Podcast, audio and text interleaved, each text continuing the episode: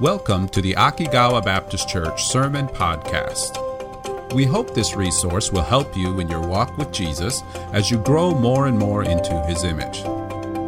For more information about Akigawa Baptist Church, please visit akigawabc.com. Now, enjoy the sermon. In just a few short weeks, we are going to be celebrating Christmas. You guys enjoy Christmas? I love Christmas. Christmas is an amazing time of year, isn't it? And the main thing we were going to be celebrating in Christmas is the story of Jesus' birth. Jesus' birth is an incredibly important part of the story of redemption, the story of our salvation, right? And it is an amazing story of how Jesus came to earth, how God sent his son to make it possible for us to become the children of God. And it's amazing. Like, you know how you watch a story and it's just amazing to see how all these different things are connected. Have you ever watched a movie once and loved it and watched the movie again? And, and, and as you watch the movie the second time, you see how all these different things are connected behind the scenes, like all these different connections that you never would have made in the first, in the first time you're watching it. The more you understand about the story of redemption, the more you start seeing all these really deep connections that have been in the story all along. And we get to see that the more we understand the story of our salvation, the story of redemption. There's another really interesting aspect of watching a movie, and that is watching the bonus scenes.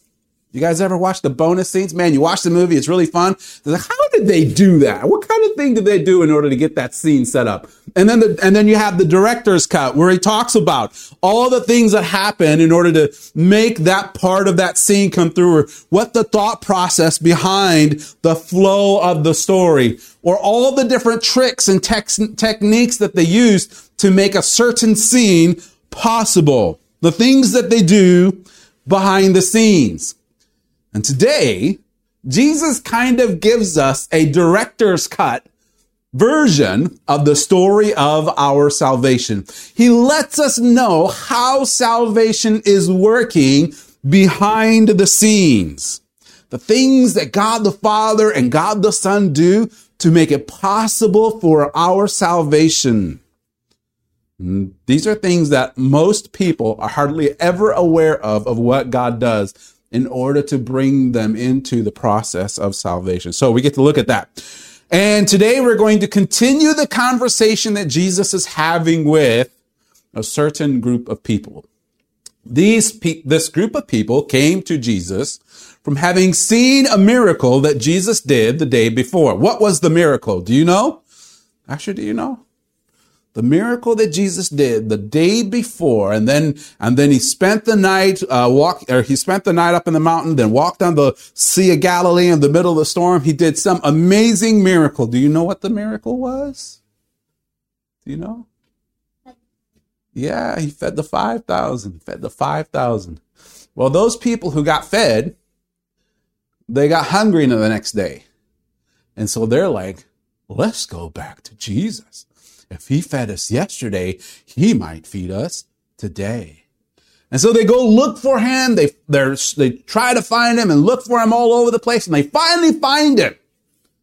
They're like, Jesus, how'd you get here? Then Jesus starts talking to them. Listen, guys, you're looking for me for more bread.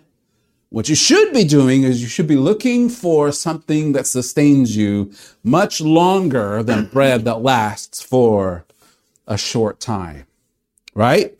And he begins to tell them, look for me, not just for your physical needs, look for me for your spiritual needs. And the most important spiritual need is life. Spiritual life. Because without that, you're toast. Burnt toast. It's not good.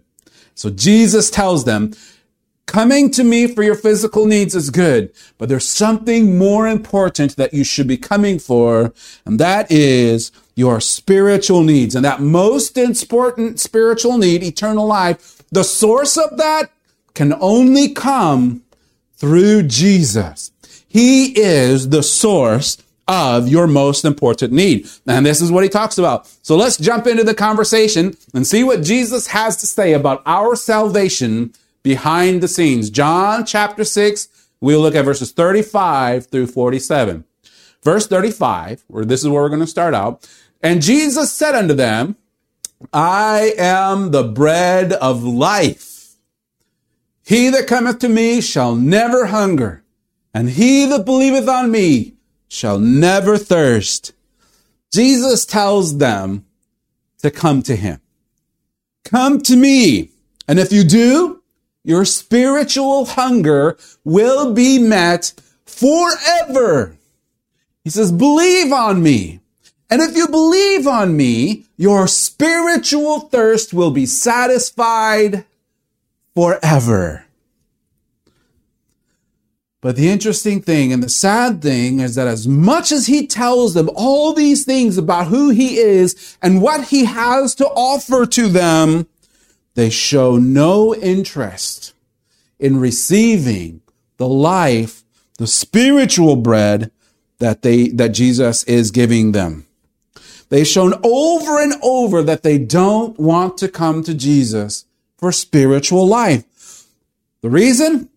They don't necessarily want to have their hearts changed.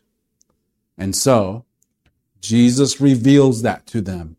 He reveals an important truth about the situation of their hearts, the condition of their hearts. Verse 36, he says this, I've told you all these things, but I said unto you that ye have also seen me and believe not.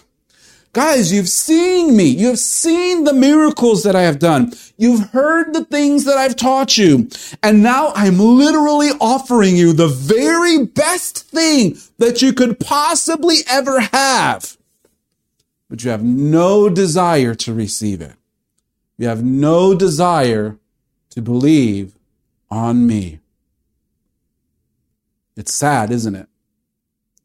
What's interesting is that this thing, the fact that people have no desire to follow Jesus is not unusual. It's pretty common. I mean, look, in Jesus' day, there were so many people who saw what, who Jesus was with their very own eyes. What would you have given to see Jesus actually perform miracles like in real life? What would have been like to hear that Jesus had risen from the grave and you got to see him?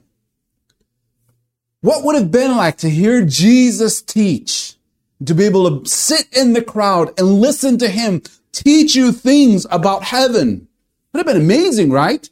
But what's interesting is even in Jesus' day, there were many people who saw the miracles, who heard him teach, who saw him die on the cross and rise again, but would not believe on him. How is that possible? Why is that possible? This is it. Ye also have seen me and believe not. Paul, the apostle, explains it like this.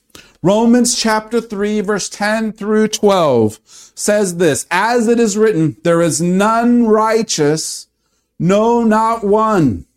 There is none that understandeth, there is none that seeketh after God. Verse 12, they are all gone out of the way. They are together become unprofitable. There is none that doeth good, no, not one. Jesus is simply repeating what was true in Jesus' day. The same thing is true in Paul's day. There is none who in and of their own strength wants to pursue after God. What's interesting is Paul is actually repeating something that David, the psalmist, said. Do you know what David said? Look with me. Psalm chapter 14, verse 2 and 3 says, The Lord looked down from heaven upon the children of men to see if there were any that did understand and seek God. Is anybody looking for me? Is anybody trying to understand the things that are happening in their life and seeing me through their circumstances? Is anyone pursuing me? The answer, verse three. They're all gone aside. They are all together become filthy. There's none that doeth good, no, not one.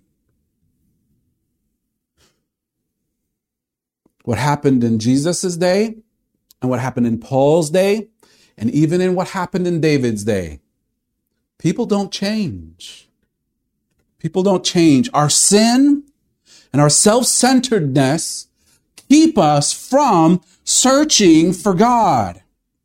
We're perfectly satisfied to live lives focused on our own selves, not knowing and sometimes not even caring that it will literally lead to our ruin. But here's the crazy thing. Here's the crazy thing.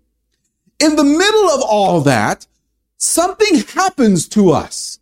There's a spark a spark of life, a small spark within our heart flares up and a desire to want to know God, but not just to know Him, but to be connected to Him.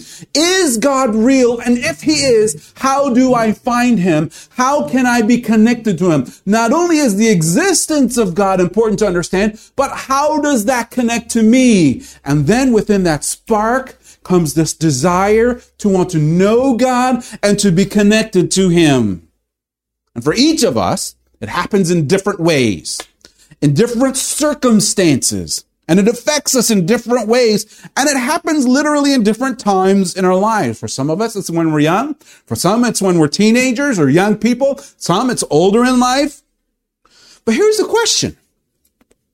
If this reality is true, that people in and of themselves typically don't tend to search after God, where does that spark, that desire to search for God come from? This is where Jesus begins to tell us something amazing that happens behind the scenes, something that we may not be aware of. What happens here reveals just how much we are loved by God the Father and God the Son. And here's what it is. Verse 37, John chapter 6, verse 37. All that the Father giveth me shall come to me. And him that cometh to me, I will in no wise cast out. He's beginning to reveal an aspect of salvation that happens that helps us to understand and pursue and seek after God. And the first part of what Jesus reveals is this. Everyone who does come to God, or everyone who does come to Jesus has been given to him by God the Father. God the Father works behind the scenes all the time to bring people to his son, including you and me. Whoever comes to Jesus, this is really interesting. Whoever comes to Jesus, regardless of what you have done, regardless of what kind of life you've lived, regardless of where you've been, everyone who comes to Jesus will be accepted by him. Think of that. Think of all of the things that people have done. And yet when they come to Jesus, Jesus will never reject them. And he says this, I will, I will in no wise cast out. There is absolutely no way, no possible way that I will reject anyone who comes to me. He says this as strongly as he possibly could. There is not one person who can say, you know, I wanted to come to Jesus, but he rejected me. He said I wasn't good enough. Not one person can say that. Anyone who comes to Jesus will be received by him. And so this means that you can come to Jesus fully confident that he will accept you and receive you. And you can come to Jesus knowing that God has already been working in your life to bring you to his son so that when you come to him, you know that he's going to accept you. God's been bringing you to him. If God already has given you to Jesus, when you come to him, he's going to accept you. That's amazing. That brings you confidence and knowing that Jesus will accept me. He will not cast me out. It's amazing. Verse 38. Next verse. For I came down from heaven not to do mine own will, but the will of him that sent me. The story of Jesus' birth is not the beginning of his story. Jesus said, I came down from heaven. The way he was, the way he arrived on earth was as a child through his birth. But it wasn't the beginning of his story. Jesus came to accomplish a mission. What was the mission? He came for an important reason, and that was to accomplish his Father's will. So this brings us to the question, what was his Father's will? What did the Heavenly Father, God the Father, want God the Son to do? What was the mission? Jesus tells us two things about his Father's will, about why he came from heaven. First, verse 39. And this is the Father's will which hath sent me. What is it? That of all which he hath given me, I should lose nothing, but should raise it up again at the last day. Remember the last part? He was talking about all that he has given to him will come to him. The first thing is this. The first part of his father's will is to not lose anyone. What does that mean? It means that Jesus is going to make sure that no one slips through the cracks. There is no person, not one person who wants to come to Jesus who will not be rescued. I will lose nothing. Everyone given to Jesus by God the Father will be rescued. That's an amazing thing. That's an amazing thing. But there's even more to this that's an interesting, that's helpful for us to see. It means that not only will they be rescued, they will be kept secure forever. Once they, once you are his, he will make sure that you will not be lost so secure that at the last day he will raise up everyone who comes to him. Remember what Jesus said about his sheep? John chapter 10 verse 27. It says, my sheep hear my voice and I know them and they follow me. I give unto them eternal life and they shall never perish. Neither shall any man pluck them out of my hand. Nobody is going to take any sheep of mine away from me. One, Jesus is too powerful. He won't let it happen. Two, Jesus is too loving. He loves us too much to let that happen. But it isn't just Jesus, our shepherd. It is also God the Father. My Father, which gave them me. See, we see that again. My Father gives me those who will be mine. And Jesus is saying, I'm not going to reject anyone who comes to me. They will all be received by me. They will be part of my flock. They will be my sheep. I will make sure that they are mine until the end of the ages.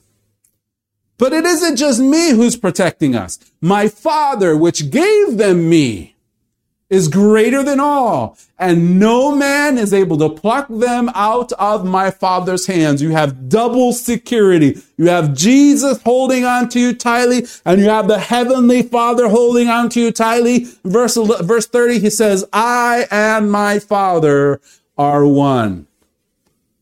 If that doesn't help you feel confident about your future, after having trusted in Jesus, after having come to Jesus for your salvation, no matter what happens here on earth.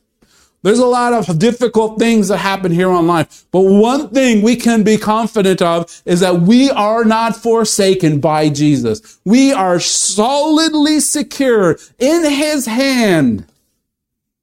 Not only his, but his father's hand. That's amazing.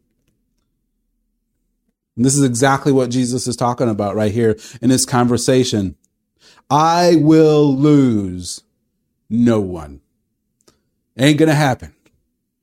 And this is really interesting because it, re- it flows into, remember we were talking about what was the Father's will? Why did Jesus come to earth? To accomplish his Father's will. The first part of the Father's will was that we, he loses nothing. No one slips through his fingers. All are found and all are kept secure. And then verse 40 of John chapter 6, Jesus, the next verse, Jesus tells us the follow through of the will of his Father. And this is the will of him that sent me, that everyone which seeth the Son and believeth on him may have everlasting life. And I will raise him up at the last day. Everyone who sees Jesus and believes in him will have everlasting life. What's really interesting is what Jesus says in both of these verses at the very end. He says, and I will raise him up at the last day. Did you know that your eternal state is not just being a spiritual being in heaven? You're going to have a body. You're going to be raised up at the last day. Yes, when you die, you will go to heaven in the form of a spirit. But one day, on the last day, at the last day, Jesus is going to raise us up. Not only us, he's going to restore the whole earth. The heavens and the earth will be given a, a new heaven and a new earth. Jesus says twice, on the last day, he will raise them up. And this is part of the story that hasn't happened yet. You see, we're still in the middle of the movie. We haven't finished the end yet. We're still in the middle of the story of redemption. There's still more to the story. Jesus says that one day he will return. We haven't finished the story yet, and Jesus is literally giving us a spoiler alert. So if you don't like spoilers, well, actually, this one's worth listening to. I wasn't, I was going to say don't listen, but man, this is actually good enough that it's worth listening to. One day Jesus will come. And when that day comes, everyone who in their life here on earth, everyone who has come to him, everyone who has seen the son and believed on him will be raised up. They will be brought back to life with a life that will last forever to be with the Son and the Father forever. The next spiritual life or the next life that you will have is amazing. All of the things that Jesus did that Jesus do and God the Father does, that Jesus does and God the Father does constantly behind the scenes to bring people to salvation. God the Father and God the Son are constantly working together, even in the areas that we can't even see to patiently bring us to salvation, to make sure that everyone who comes to Jesus will be rescued. Man, isn't that amazing? Not only will they be rescued, they will be secure all the way through to the end of the story of redemption. Can you tell how much God the Father and God the Son love you? Can you tell that? Even in times you don't even realize they are working to bring you into salvation and to sustain you in that salvation, they're constantly and consistently working. What's crazy is that amazing as what Jesus tells in these few verses, some people still get offended at something Jesus says. It's like mind blowing. Verse 41. The Jews then murmured at him because he said, I am the bread which came down from heaven. Verse 42.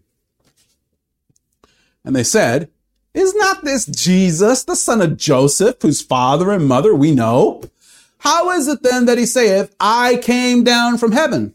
They were like, we know, we know his mom and dad. he was talking in Capernaum, okay? So in Capernaum, Capernaum is very close to Nazareth, where Jesus grew up. Not where Jesus was born, but where he grew up. And they assumed, these people assumed that that's where Jesus' story began, that Jesus' story began with Mary and Joseph in the town of Nazareth. They were like someone who had kind of walked in partway through a movie. You ever had somebody who came, hey, what you guys watching? Oh yeah, I'll watch this movie with you. And then they watch the movie and then they have no idea what's going on, but they assume that they know what's going on because they won't listen to anything anybody tells them about what had happened before the movie. This is kind of like what these people are literally going through. They walk in partway through the movie. They don't understand the story and they won't listen even though the movie director himself is trying to explain the story to them. We're like, no, we don't want to listen to you. We already know what's going on, but thanks for the offer. Jesus has already told them twice that he had come down from heaven. And he's going to tell them three times again later on in this conversation. But they won't listen to him because they assume they already know the story. So Jesus says, Hey guys, just stop Stop murmuring. Let me continue my story. Verse 43. Jesus therefore answered and said unto them, Murmur not among yourselves. Cut it out. Quit. Shh. Be quiet. I'm talking here. And he continues on with this conversation. Verse 44. No man can come to me except the Father which hath sent me draw him. And I will raise him up at the last day. He says it again. This is the third time he says it. But what's interesting is what Jesus does here. He continues to reveal what happens behind the scenes that brings us to salvation. And now he's actually focusing on how people actually come to Jesus. We know that the Father gives Jesus those with whom, uh, those who will come to him, and that they, when they come to him, Jesus will in no wise cast out. But how do we, we all know, we just saw earlier that if it were just up to us, none of us would come to Jesus. That's how captive we are in our sinful state. So what sparks that desire for us to come to Jesus is the Father the Father draws us to his Son. This is what Jesus says. No man can come to me. He says, first of all, if you're going to come to the Father, you have to come to me. But the Father has given you to me. For those that the Father has given to me, you will come to me. But here's the thing. No man can come to me except the Father which hath sent me draw him. Draw him.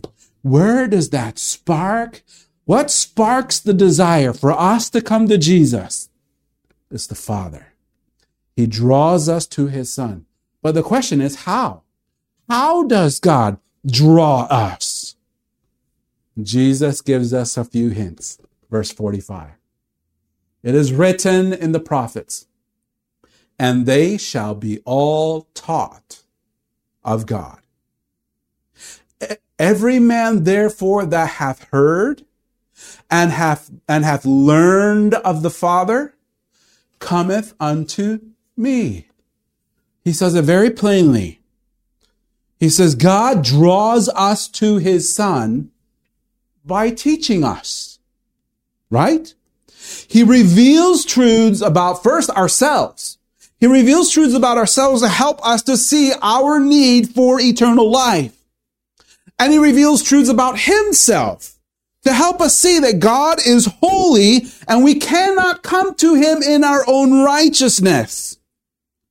But he also reveals truths about his son to help us to see that he is the one through whom we can come to the Father, through whom we can find salvation, and that his Son is fully ready to bring us to the Father when we come to him by faith. And then, when we hear from the Father, when we learn from the Father, when we listen to what he teaches us, our response to that is to come to him, to come to Jesus. When we hear from the Father, we listen and we learn from Him. We respond to what the Father reveals to us and teaches us how the Father draws us by coming to His Son. And we saw that anyone who comes to the Son will not ever, no how, no way be rejected. He will be received and saved. This is how the Father and the Son work behind the scenes to give everlasting life to everyone who comes to Jesus. In that process, like as it happens, and you can look back on your own life and see it, in that process, there are very small bits and pieces that we may be aware of, of how God draws us to his son by teaching us things about ourselves, like revealing things. Hey, you don't, you're not as good as you think you are. Hey, you need something. There's something that you're missing. You don't have it yet. I exist. I am real. And you need this connection with me. And without it, you're lost. You can't come to me in your own state. There is none righteous, no, not one. As good as you try to be, you will never be in your own strength and in your own power and in your own righteousness. Be worthy of being in my presence because I am holy. But here's what I will do I will send my son to come to you, to be what you could not be. I will send my son to come to you to pay for the debt of sin that you owe me. He will pay it on your behalf. All you need to do is go to him. If you go to my son, he will not reject you. He will receive you and he will save you. We hear that, we listen to it. That spark of desire that burns in our hearts. At first, we may not even be aware of it, but that spark burns and burns. We realize that we come to the Word, and He shows us through His Word that what we need to do is come to His Son, and then by simple faith, we come as we are, and He receives us and then changes us. Sometimes people think, I want to meet God, so I need to get everything set straight. I need to get my life in order so that I can come to God. Jesus says, No, that's wrong. No, you just come as you are, and I will get your life in order. that's it. And He gets our life in order by first getting our heart in order. Our heart needs to change. And the only one who can change that is Jesus. And He changes it for those who humbly, by faith, come to Him. Say, This is me. If you will receive me, I want to come to you. I want to have this relationship with God. And I know that the only way I can do that is through you, Jesus. And I put my trust, I will put the, I will trust in you for my eternal life, for what happens to me after I die. And here's the amazing thing. Verse 46. Not that any man hath seen the Father, save he which is of God. He hath seen the Father. This is part of that trust. This is the part where Jesus says, listen, nobody has seen the Father but me. I've seen him. And this is what I'm telling you is true. What is it? Verse 47. Verily, verily, I say unto you, he that believeth on me, what? Hath everlasting life. When you believe on Jesus, the everlasting life part will already be yours. It's yours. And he will not take it away from you. It's already yours. That's how secure you are in your salvation when you come to Jesus. Isn't that amazing? We get to experience that. We are literally smack dab in the middle of the movie of redemption. And here we have the director himself explaining to us and teaching us more about what happens behind the scenes to make this story even possible and reveals a little bit more of what God the Father and God the Son are doing to bring us to that story of redemption, to bring us in to that story so that we get to be part of the story. The story will last forever and ever and ever. So, our response is what? What should we do based on what Jesus has told us in this passage? The first thing, give thanks. Give thanks. The fact that all this has been going on in the background for your salvation is amazing. So thank God for it.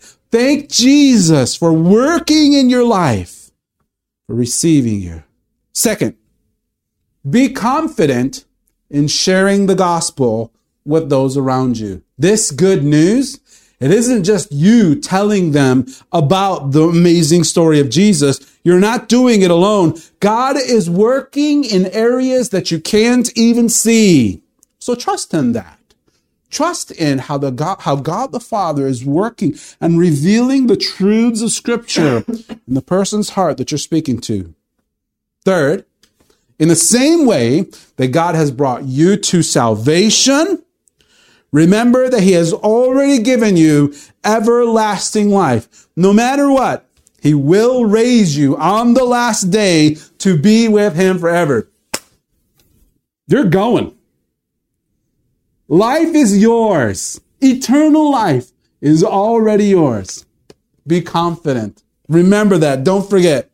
And finally, if you have not come to Jesus yet,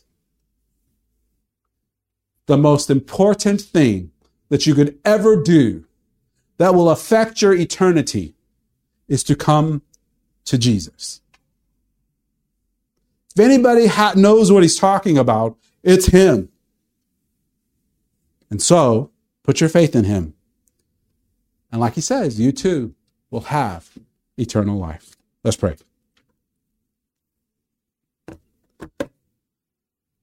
Well, Jesus, thank you for taking that time that you did to reveal to us all of the ways all of the things that happen behind the scenes in, in areas that we, we are never even aware of during the process of our, of our learning about God and learning about Jesus and learning about our own self and how, and, and, and all the different things that we need to understand in order for us to come to Jesus. Father, thank you so much for revealing those things to us. And so often we're not even aware of the process we hear these things and we say, oh, okay, this makes sense. Okay, I get it. This is true. Yes, okay, I understand this. And then in times when we're not sure, you patiently, calmly, and patiently and take time for our hearts to be able to understand these things. And then you bring us to your Son. And then Jesus.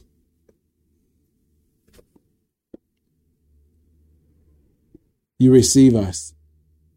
You pay for every sin that we've ever committed, every sin that we ever will commit, even as your child or as your shepherd, as your, as your sheep. You've, you've paid for all of our sins. You make us yours. You hold us firmly and securely through every moment of our life. We know that one day when you return, you will bring us back to life. You will raise us up. What a day that is going to be. And thank you for all of these things that are literally humanly impossible for us to accomplish, let alone understand. You make it possible. And then you come and you reveal it. You, you let us know what's going on. Father, help us to humble ourselves and trust in you. Help us to understand that we may not know everything about the plan, but we do know the one who does. We can trust Him. we can follow him. Thank you for showing us these things today. In the name of your Son. Amen.